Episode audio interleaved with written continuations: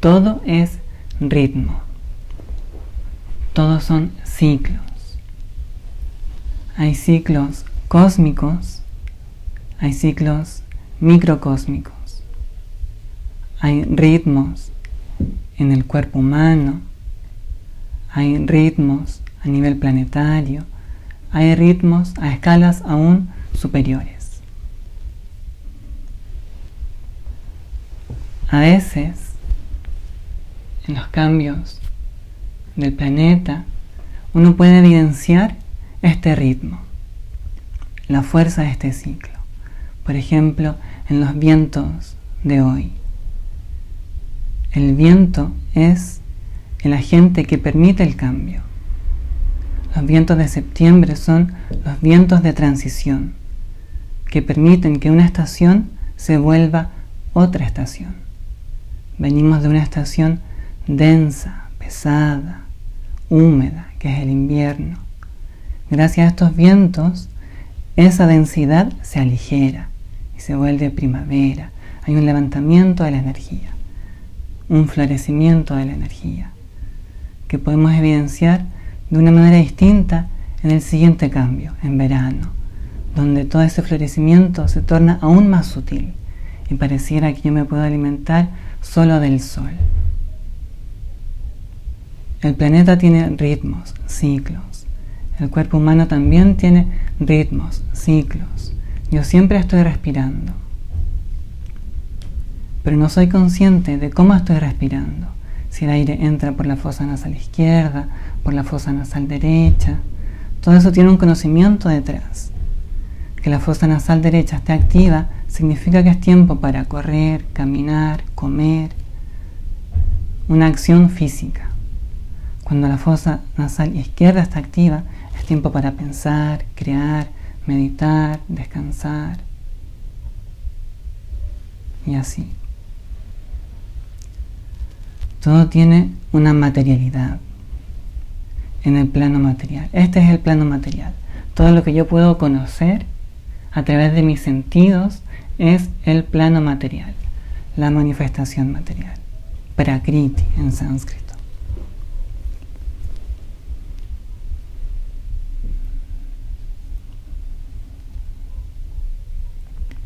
Yo debo conocer esta manifestación material para poder desenvolverme de una buena manera en ella. Yo necesito entender cuáles son esos ritmos, cuáles son esos ciclos de la materia, entender cómo funcionan las estaciones, entender cómo funcionan las distintas etapas de la vida humana. La infancia tiene un tiempo, la adolescencia tiene otro ciclo, otro ritmo, otros atributos son los predominantes.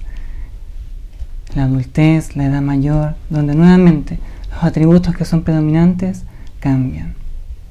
Todo es un ritmo y un ciclo constante, eterno, perpetuo, así como la vida y la muerte, el día y la noche, la inhalación y la exhalación, el dentro y el fuera.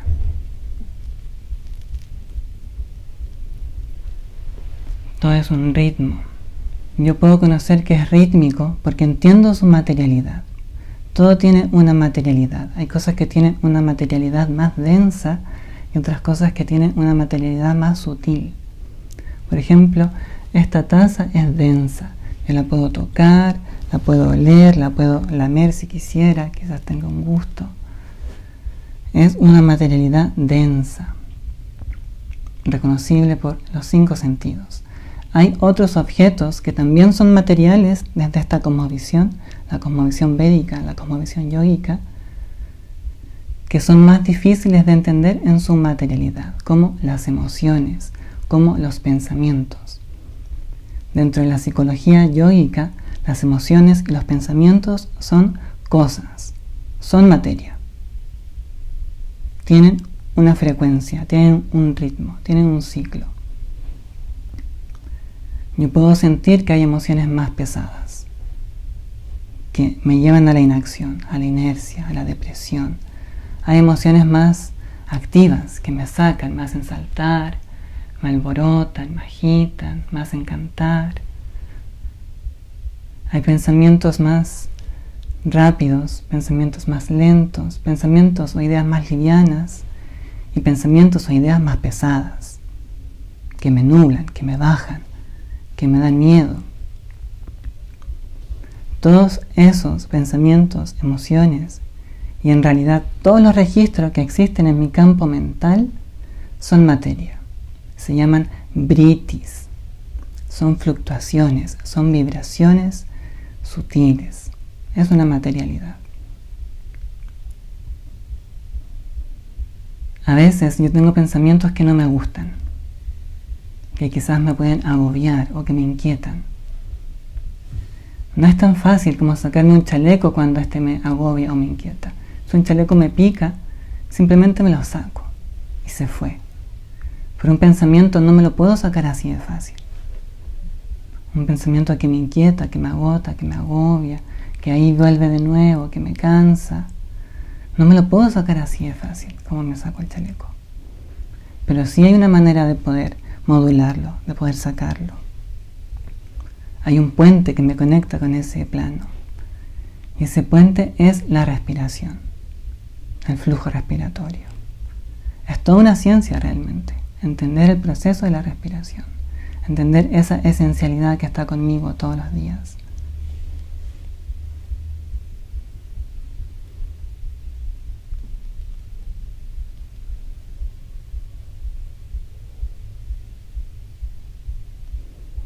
Hay un verso en el Hatha Pradipika, un texto fundacional del Hatha Yoga.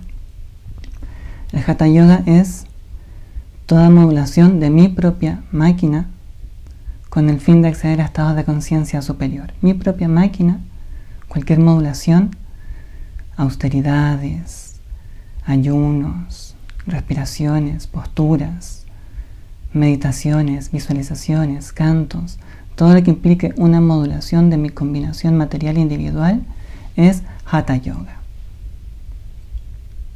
Yoga no es una práctica física, yoga es un estado de conciencia al cual yo accedo mediante esta modulación material. Yoga es el estado de originalidad, el estado de realidad, el estado de intimidad conmigo mismo, es estar en Dios, es estar en esa eternidad. Estar en mí al nivel más real posible, más allá de cualquier etiqueta, más allá de cualquier pensamiento, más allá de géneros, emociones, registros mentales incluso. Es un estado de novedad, de potencialidad absoluta, de totalidad. Eso es yoga. En este texto fundacional del Hatha Yoga dice, si la respiración es agitada, mi mente es agitada. Si la respiración es tranquila, mi mente es tranquila.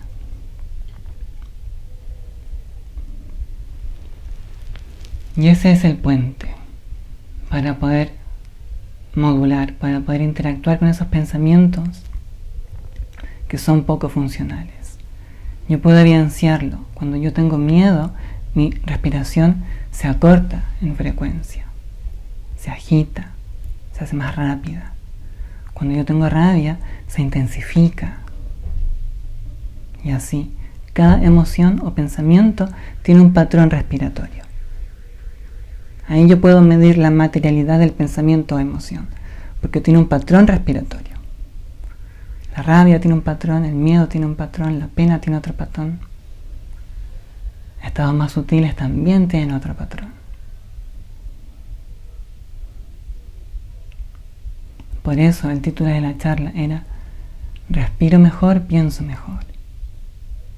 Si yo mantengo una regularidad en mi respiración, yo puedo mantener una regularidad o un control en mi mente. Y no simplemente sorprenderme cuando llegan estos pensamientos y estos otros porque pareciera que uno anda caminando al día casi sin control. Vienen los pensamientos. Uno debiera tener el total control de lo que pienso todo el tiempo. Uno debiera apuntar a esa unicidad de pensamiento, a esa unifocalidad de la energía. Porque a través de esa unifocalidad, a través de esa concentración en un punto, yo puedo abrir la llave hacia mí mismo, hacia Dios, en un Upanishad se menciona que todos estos procesos de respiración son como un arco y la flecha. La extensión, todo el, el trabajo postural, toda esa carga energética que yo pongo en efectivamente poder tirar la flecha, tienen el fin de este punto último. Todo esto va para ese punto último, en el cual yo puedo entrar hacia mí mismo, a la absolutidad. Y haciendo lo que estoy haciendo, yo me mantengo en mí.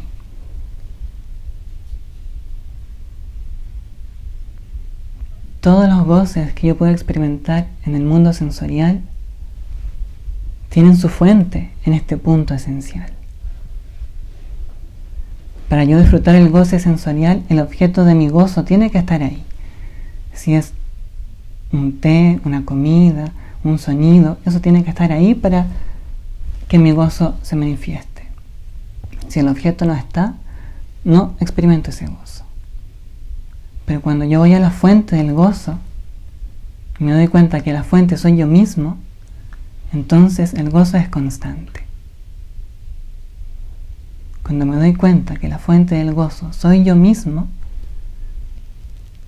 entonces el gozo es constante.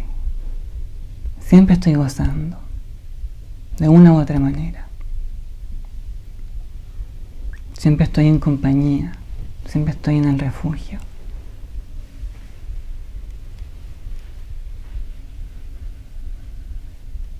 Esa unifocalidad es central para el adiestramiento de mi mente. Yo tengo que apuntar a esa unicidad, a ese punto, a esa condensación de mi energía. ¿Cómo puedo acceder a ese estado? Mediante un entrenamiento, un entrenamiento de mis energías. La manera más fácil de hacerlo es mediante la atención en el flujo respiratorio.